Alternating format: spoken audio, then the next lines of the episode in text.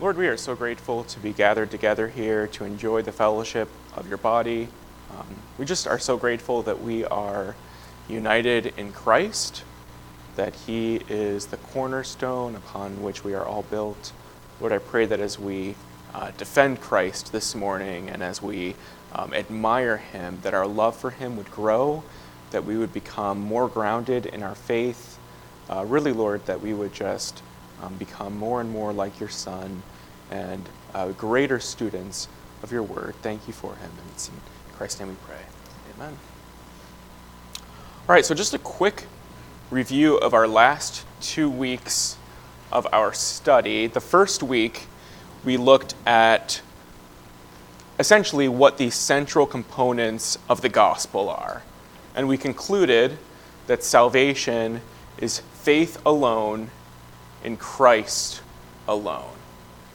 And there are people who say, I do a lot of really good works.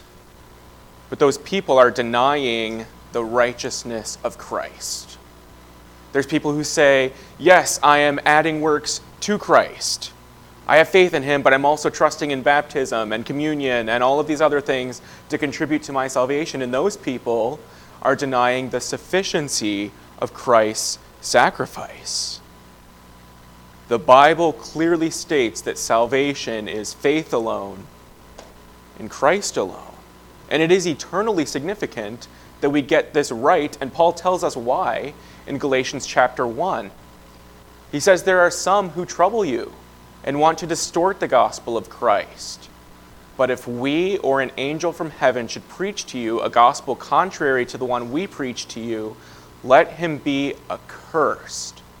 As we have said before, so now I say again if anyone is preaching to you a gospel contrary to the one you received, let him be accursed.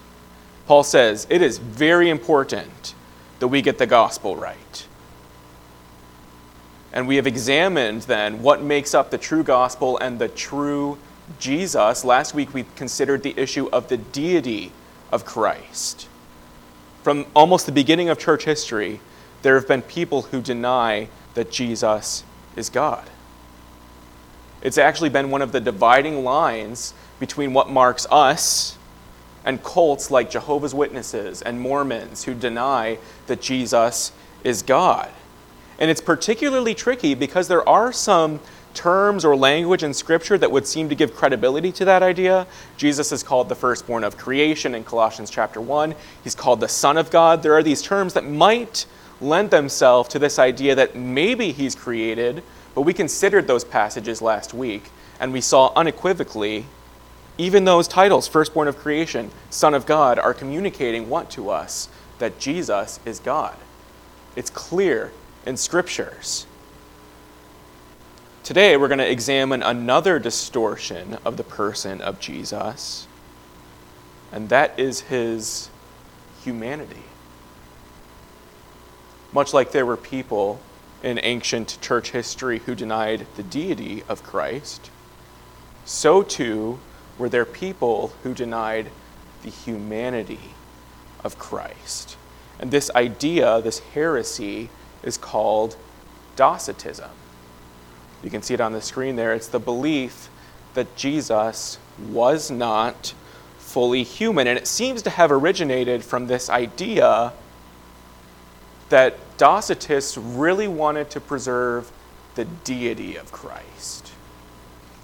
They were firmly grounded in this idea that Jesus is God. And so, because of that, it was very difficult for them to comprehend how then God could take on the frailties and limitations of a human body. Right? And, maybe, maybe we need to think about this a little bit. Consider Jesus, the eternal, creator, all powerful God, becoming a little tiny, frail baby who is dependent 24 7 on his mother to take care of him, to feed him, to change him, who grows up, experiences all of the normal functions and frailties and limitations of a human body. He bleeds, he weeps, he's hungry, God experienced those things. But it was very, very, very difficult for the Docetists who hold so tightly to the deity of Jesus to think that God could suffer the same limitations that we do. But historically, it, it, was very hard to deny the humanity of Christ, right? Because even unsaved people admit that Jesus was a real person. Un- unsaved people say, yeah, Jesus walked on the earth during the time of the Roman Empire. He died on a cross. We understand that. That's history. They even admit his humanity. So Docetists, in order to explain history and their own position about the deity of Christ, said, well, maybe Jesus had a body, but it wasn't a human body. Maybe he had like an angelic body, like a glorified body, but it wasn't human. It, was just a different type of body. Okay. Uh, they also offered, even to a ex- more extreme sense, Docetists would say Jesus didn't have a body at all. He was more like a ghost who gave off this projection of having a body. That's what they would say about Jesus to preserve his deity. They said, no way was Jesus actually a flesh and blood human to the extent that we are. Thankfully, this view was condemned along with other heresies at the Council of Nicaea. But this type of thinking that it is ridiculous or impossible that God would become a man exists to this day. Let me just read from you a couple of quotes that I pulled off the internet that say this The claim that God became man is also an absurdity. It is not befitting of God to take on human characteristics because it means that the Creator has become his creation.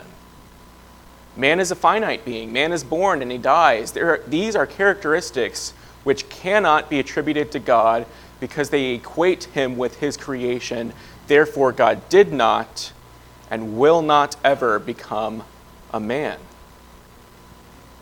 The most important idea which needs to be understood is that God did not become man. God is unique. He alone deserves to be worshiped by his creation. To believe that a man is God or that a man became God and to worship that man is the greatest sin and greatest evil that humans can do on this earth. Do you see how these quotes are denying the humanity of Christ? Anyone want to take a stab at what major world religion teaches this about God becoming a man? This is Islam. Pull this off of a website, I believe it's called islamreligion.org or something. And it seems to be directed against the Christian position that God actually did become a man, and they're denying that. In fact, they're taking it as far as to say that to worship the God man is the greatest sin and greatest evil that humans can do on the earth. I find it very interesting that Docetists, who we would think of as just uh, an aberration to Christianity, would think the exact same as Muslims concerning the nature of Christ. Docetists deny that God, Jesus became a human. Muslims would deny that. And I think it's fair and right that we ask well, then, how serious is this error? How serious is it to deny that Jesus became an actual flesh and blood human being? The church father Ignatius thought it was a very serious matter indeed, he says this If, speaking about Jesus, he became man in appearance only, that he did not in reality take unto him a body, that he died in appearance merely, and did not in very deed suffer, then for what reason am I now in bonds and long to be exposed to the wild beasts? I do not place my hopes in one who died for me in appearance, but in reality. You see the point that Ignatius is trying to make here? To put it in modern terms, Ignatius is saying, Did Christ actually die and rise from the dead, or is this all a show? Is this all just an appearance? If it's just for show, if Jesus wasn't a human and this was all just some sort of mirage, then what is the point of me dying for my faith? What hope does Ignatius have of resurrection from the dead if Christ also didn't rise from the dead himself? If he's just the appearance of a body? What hope do we have? Paul says if Christ did not rise from the dead, we're of all people most to be pitied because our faith is dead. Notice how seriously the scriptures take this false teaching about Jesus not being a human. In 1 John, the Apostle John says this By this you know the Spirit of God. Every spirit that confesses that Jesus Christ has come in the flesh is from God, and every spirit that does not confess Jesus is not from God. This is the spirit of the Antichrist, which you heard was coming and now is in the world already. Notice the contrast here. The Spirit of God confesses what? That Jesus Christ is come in the flesh, that he is a person. However, those who would deny that are in the spirit of the Antichrist. John isn't done. The next book, 2 John, chapter 1, verse 7, we read, he says again, For many deceivers have gone out into the world, those who do not confess the coming of Jesus Christ in the flesh. Such a one is the deceiver and the antichrist. John is saying there are people who deny that Jesus came in the flesh.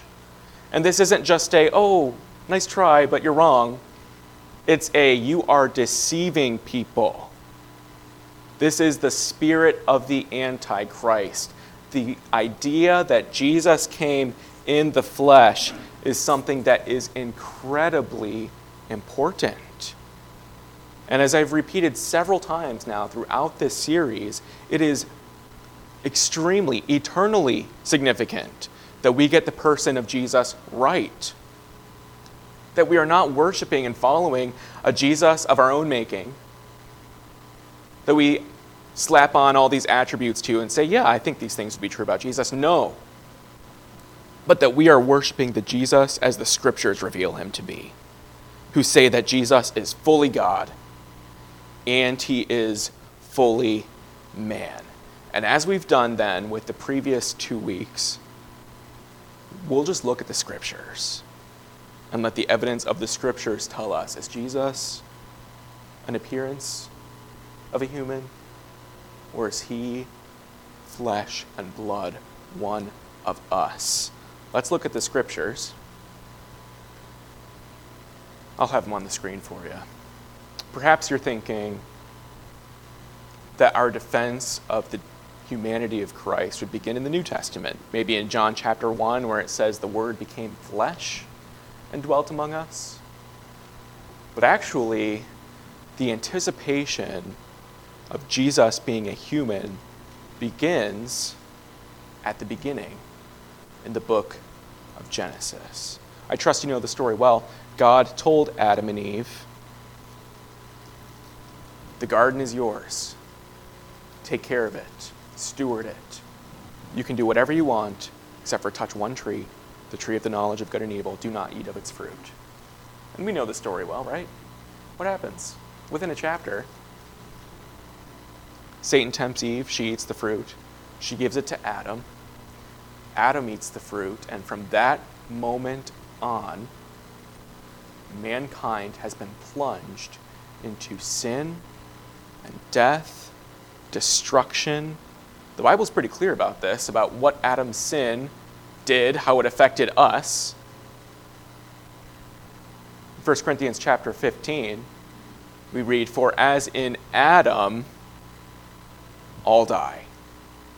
Because of the sin of Adam, we're following in those footsteps. Death was introduced into the world. Romans 5 talks about it as well. It says, Because of one man's trespass, that one man is Adam, death reigned through that one man. One trespass led to condemnation for all men. And things seem pretty dark in Genesis chapter 3. But that's not the end of the story. God makes a promise to the woman, to humanity. And he says this I will put enmity between you and the woman, between your offspring and her offspring. He shall bruise your head, and you shall bruise his heel. How? This chapter, this verse is very, very familiar to many of us. We know this is talking about Jesus, but what in this verse should key us into the fact that Jesus is a human?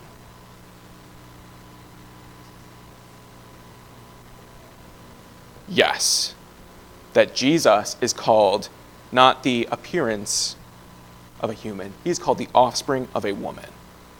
From the outset in Scripture, we have this expectation then that a human is going to come and bruise the head of the serpent.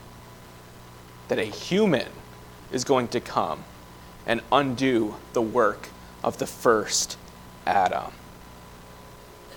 So let's revisit some of those same passages in the New Testament where we saw what Adam had accomplished for us all these death and condemnation and trespasses.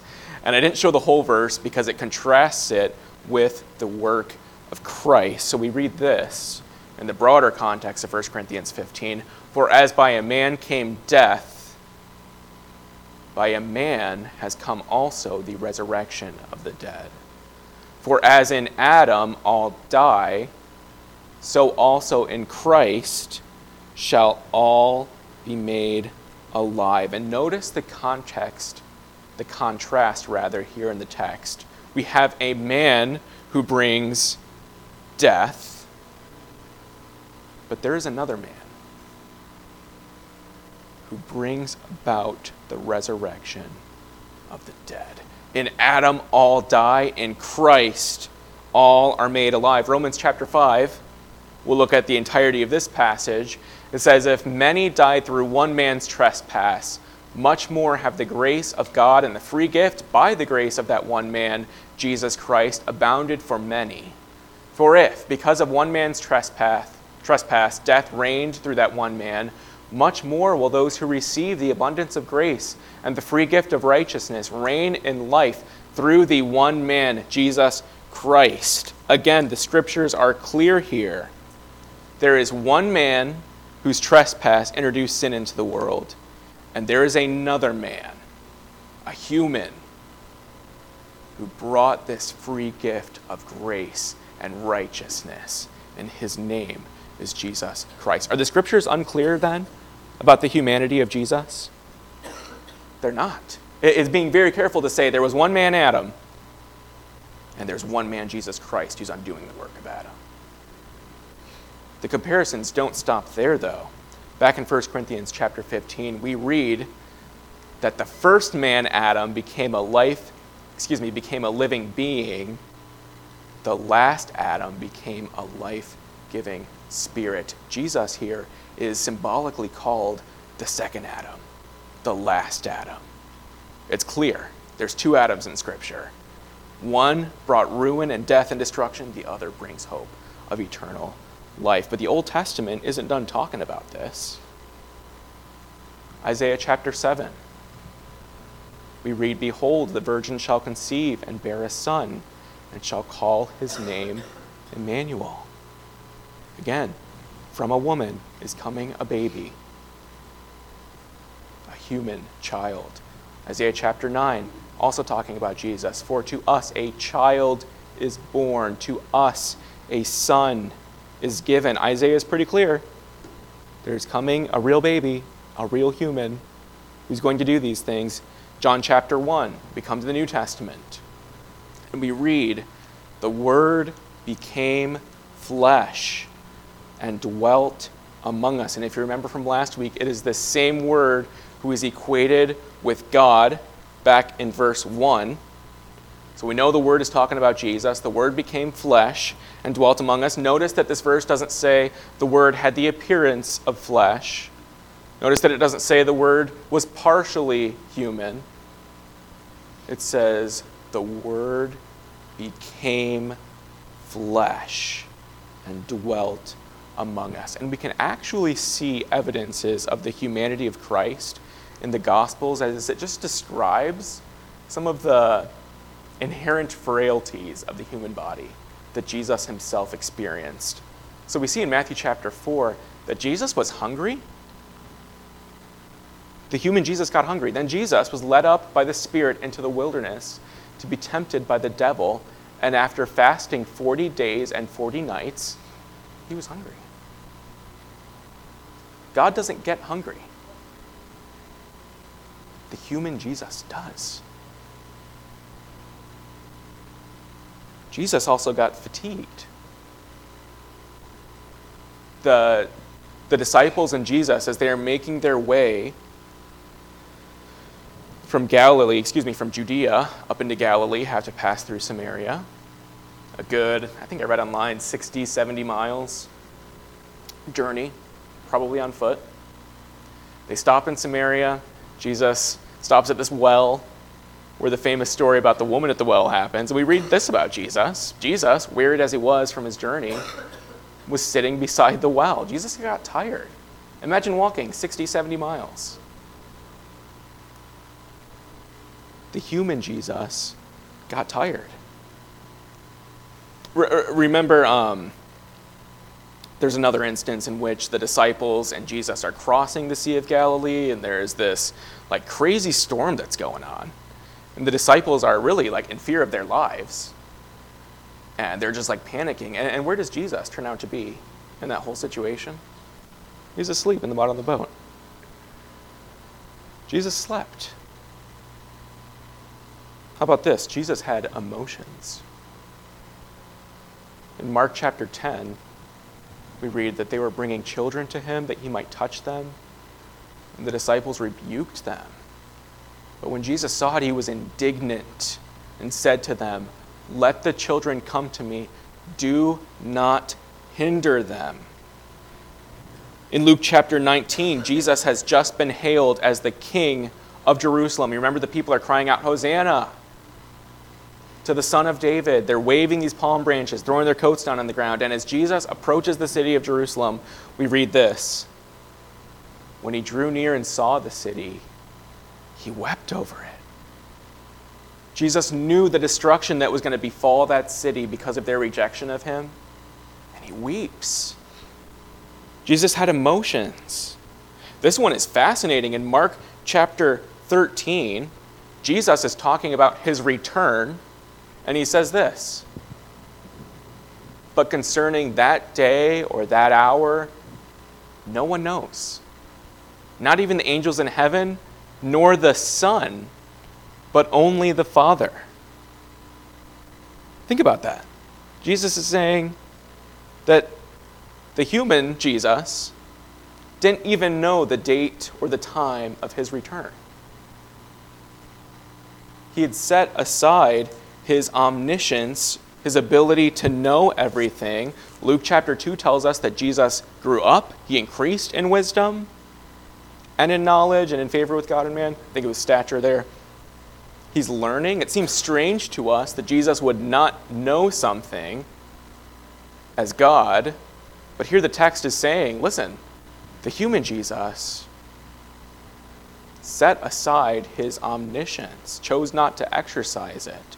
We come across a similar paradox in John chapter 14 when Jesus, talking to his disciples, says this the Father is greater than I.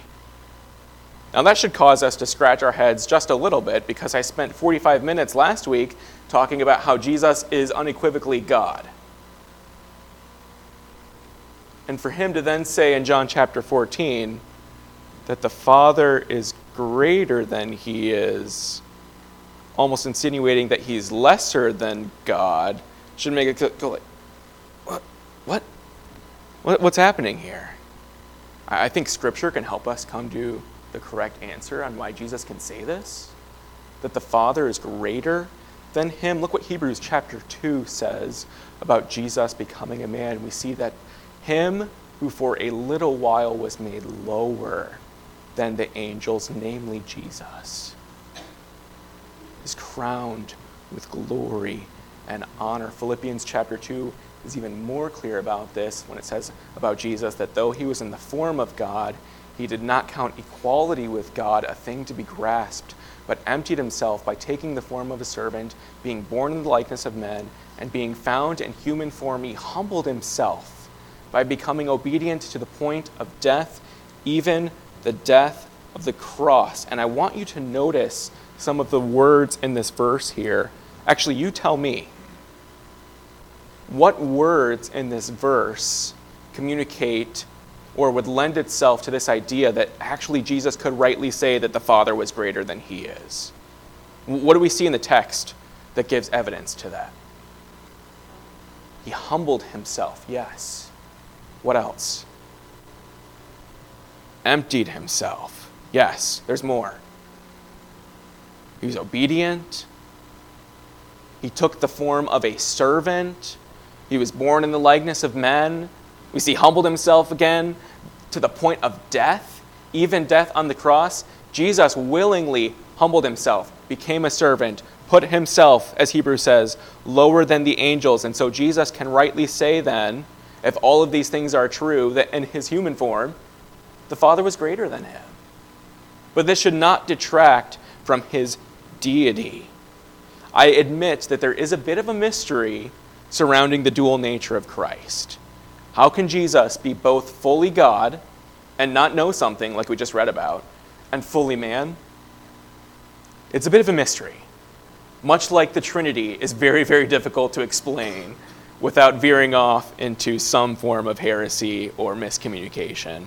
But the point is not that we comprehend this, it's that we believe it and that we defend it.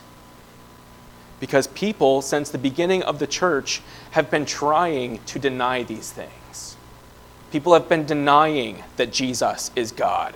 People denied that Jesus was man. And I'm just telling you from the scriptures, Jesus is both. He's fully God and he's fully man. We must get the person of Jesus right as we proclaim him to the world. Other religions, I hope this is clear to you now, have a, a being that they have titled Jesus. The Mormons have a Jesus. Jehovah's Witnesses have a Jesus. Other religions have them as well. But that is not the, script, the Jesus that the scriptures have revealed. This is the Jesus that we must place our faith in. He alone can save. And I'd like to answer one final question this morning. Why is it important that Jesus is man? Why should we defend this?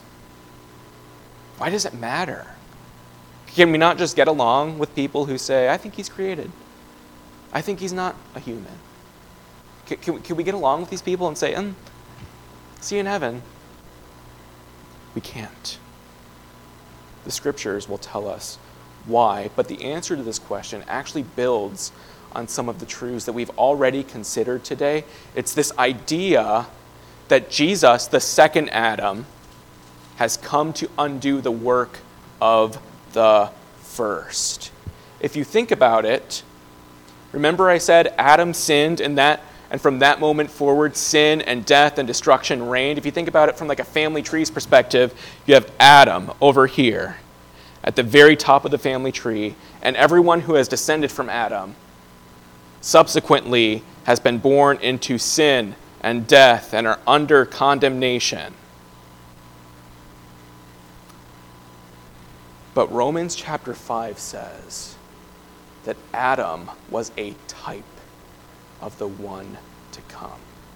We considered 1 Corinthians saying that there was a last Adam. And so, much like there is a first human Adam who does all of these bad things for us, there is a second human. There is a second Adam who, if we are able to move in, under his influence, his family tree, so to speak, we have righteousness, hope of eternal life. That second Adam lived the sinless life, the life that God had intended.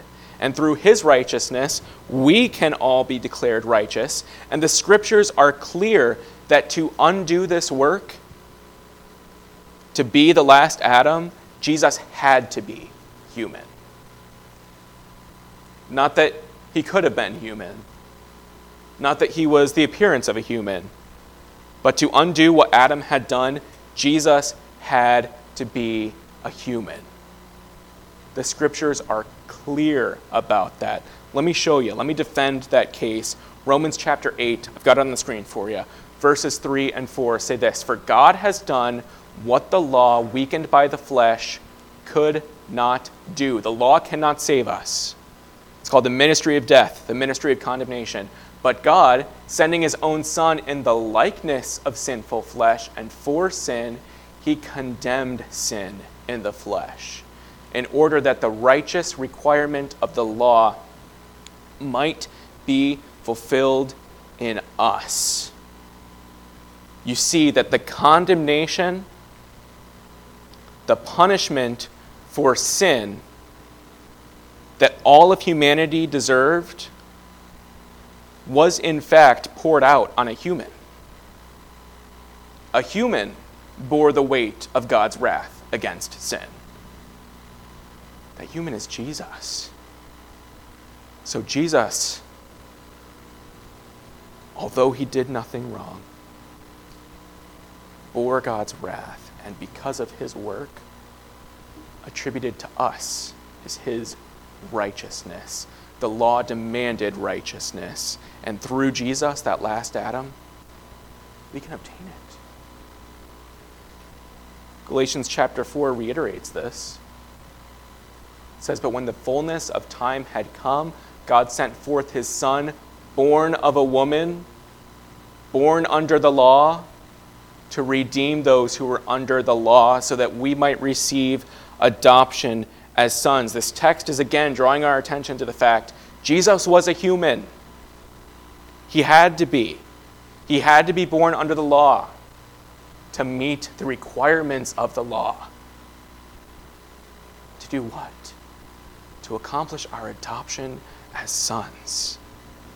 A third verse, Hebrews chapter 2, really elaborates on this, and it says this about Jesus. Since therefore the children share in flesh and blood, he himself likewise partook of the same things, that through death he might destroy the one who has the power of death. That is the devil. And notice how it is that Jesus defeats the devil. How does the scripture say it is? Through what? Through death. And so, Jesus, if God cannot die, and Jesus is just an appearance of a human, he's retained his deity, then what has he actually accomplished for us? To, to believe the teaching of Docetists is to really say that Jesus didn't die. And yet, the author of Hebrews is making the point Jesus had to die so that he might destroy the one who has the power of death. That is the devil. This is a direct fulfillment of Genesis 3:15 which we considered earlier this morning that the offspring of a woman, a human being would die. And in so doing, bruise the head of the serpent. This is why we must fight for this. Jesus was a real man. He died for our sins. Like Ignatius said, if Jesus just had the appearance of a human body, that he didn't really die, then Satan hasn't been defeated and our redemption has not been secured. We need a human to do this for that, to do this for us. And the scripture is making that clear. Hebrews isn't done though. Just a couple verses later, again about Jesus. Therefore, he had to be made like his brothers in every respect, so that he might become a merciful and faithful high priest in the service of God, to make propitiation for the sins of the people.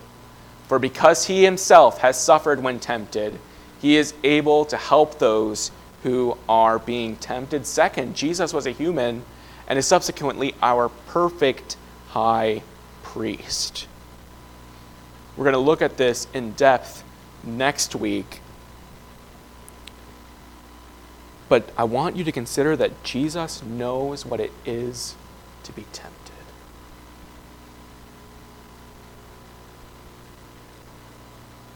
I want you to think about the significance of that. That God, from our way of thinking, who is so lofty, so far removed from humanity, we must wonder if he just sits back and looks at us and says, What are you guys doing? You're always falling into sin. The same ones. You repent of those sins, and if you're anything like me, 15 minutes later, you're back in the same sin. Can you imagine how frustrated, if God were like us, He must be, to see us fall into those same things over and over and over again and be like, what is wrong with you guys?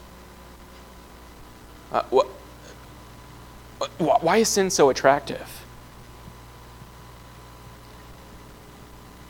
And yet, Scripture tells us that we have a high priest, a mediator who's experienced those same temptations. And Jesus knows how strong they can be. He was sinless. He said no to them throughout the entirety of his life. And it is that human Jesus who has also experienced temptation and sin, trying to get a hold of his heart, who says to the Father, I know. He can intercede for us perfectly because he's experienced what we have. Is there a better advocate than the God man? One who knows what it is to be us? That's Jesus. Just a couple of final observations here. I want you to consider the humility of Jesus. Bear with me here for a second. But I think that to a point, the sentiments that Docetists have, the sentiments that Muslims have regarding God becoming a man, have some legitimacy to a point. Let me explain that if I can. They argue that God is so far above creation that it is ridiculous and impossible that God could become a human. I think there's something to that, especially from like our way of thinking, where if we really think about it, the God who spoke and everything we see jumped into existence, who from again, more of a secular perspective, we are just specks of dust on a rock in space. Why would God, if he's that much greater than us, even waste his time interacting with us. Uh, to a point, I can understand what they are saying. That doesn't make sense. You're, you're that great and you, and, and you would become a human? Well, that's exactly what the scriptures said Jesus did. And he did it to save us. Us weak, foolish, rebellious, continually wicked people the eternal, all powerful God became one of us. And for as logically impossible as it might seem to people, for as just ridiculous as it might seem to people, that is evidence of God's love for us. That He would do that. So Jesus' humility is beyond our comprehension. And Jesus calls us to model Him in that same humility to consider other people and their needs as greater than our own. To be willing to give up ourselves because Jesus, our Savior, gave up himself for us. So, in this doctrine of the humanity of Jesus, there is an application which is also be humble. Be like him. Be willing to give of yourself for others. And secondly, consider this that Jesus is still a man to this day. Perhaps you've never thought about that before. But Jesus, after his resurrection, says to the disciples, Why are you troubled? Why do doubts arise in your hearts? See my hands and my feet that it is I myself. Touch me and see, for a spirit does not have flesh and bones as you see that I have. Jesus, in his resurrected body, had a body that you could touch and feel. He told Thomas, Put your hand in my side, touch the scars. When John sees him, he sees the appearance of a man in Revelation chapter 1. Paul says this about Jesus in 1 Timothy chapter 2 There is one God, and there is one mediator between God and men. The who? The man, Christ Jesus. Jesus is still a man to this day, the image of the invisible God. So Jesus didn't just become one of us for 30 years and then whoop, back to heaven. He stayed one of us. And our high priest, our advocate before the Father, is a human. Like us. And if that is not evidence of God's love for us, of the kind of person that Jesus is, I don't know what is. It's awesome to consider that there is a human, Jesus Christ, fully God still, and yet also fully man, who is in heaven before the Father. Let's pray together.